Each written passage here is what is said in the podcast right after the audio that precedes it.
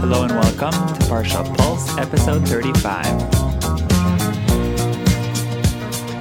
This week's Parsha is actually two Parshas joined together, and they are Chukas and Balak. And the first Parsha, Chukas, starts with Moses being taught the laws of the red heifer. That mitzvah is called a chok because a chok means the type of mitzvah that's hard for us to understand. So, in contrast, a mitzvah like thou shalt not steal or you know, being kind to one another, giving charity, those are mitzvahs that are easy for us to understand. And there are certain mitzvahs that are very, very hard for us to understand. And an example of that is the red heifer. That's why the parsha is called chukas, because it's under the category of a chok, a mitzvah that's not easy for us to understand. The way this mitzvah works is the ashes of the red heifer are used to remove tuma from someone who came into contact with a dead body. The concept of tuma is actually discussed further in episode 26 of Parsha Pulse.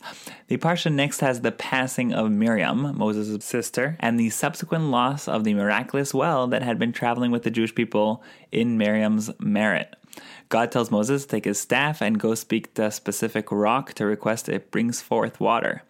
This was supposed to symbolize that anything God asks of you is possible, and that if an inanimate object adheres to the Word of God, so much more so that a living being should. Unfortunately, Moses ends up striking the rock, and as a result of this, the lesson is lost, and Moses is told by God that neither he nor Aaron will enter the promised land. The Torah then talks about the passing of Aaron and his succession by his son Elazar. The Parsha then describes an attack of snakes on the Jewish camp and God's instructions to erect a tall post that will cause the Jewish people to look up at heaven and remember that, to pray to God for help. Sure enough, this helps fend off the snakes. The Parsha ends with Moshe leading the people in battles against the Amorite kings, Sichon and Og, who seek to prevent Israel's passage through their territory. And the Parsha describes the conquest of their lands, which lie east of the Jordan River. The next parsha begins with Balak, the king of Moab, who summons the prophet Bilam to curse the people of Israel.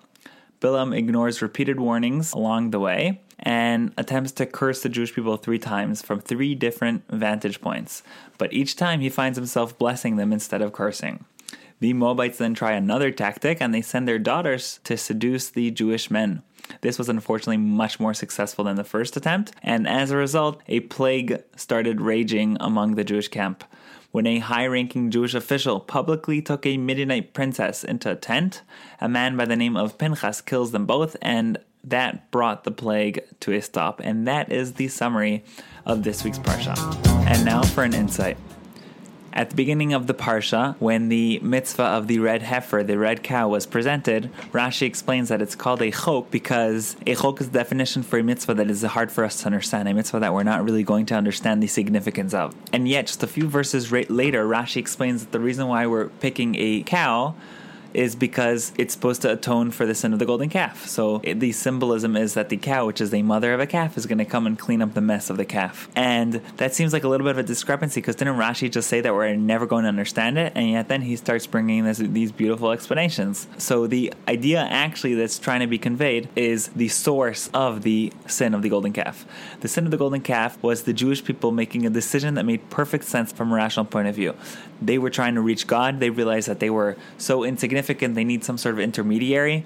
The cap that they constructed was symbolic of a certain part of the heavenly chariot. It was a certain way of trying to connect to God through an intermediary. So it actually made perfect sense. It was about worshiping God, it wasn't about straying away from God. The only issue with the golden calf was that God had said 40 days earlier, You cannot use images to try to worship me. And they were transgressing something that God had actually instructed them. And the way to atone for this is with a mitzvah like a chok, because a mitzvah like a chok is a mitzvah where we say, okay, even though I don't really understand it, I'm going to follow the instructions because God knows better than me. And that is an act that can really help us stay away from trouble because when we want to do something, our brain manages to come up with so many rationalizations about why it's right and why it makes sense. And reminding ourselves that we have to stick to rules and if it's wrong and it's illegal we should not be doing it is a really powerful thing that can really help us make our relationship with God long term and not just about whether we happen to understand a specific instruction now, but the moment that we don't understand the instruction anymore, we're just going to drop the entire thing. So, with that, I'd like to wish you all a great Shabbos and looking forward forward to next week.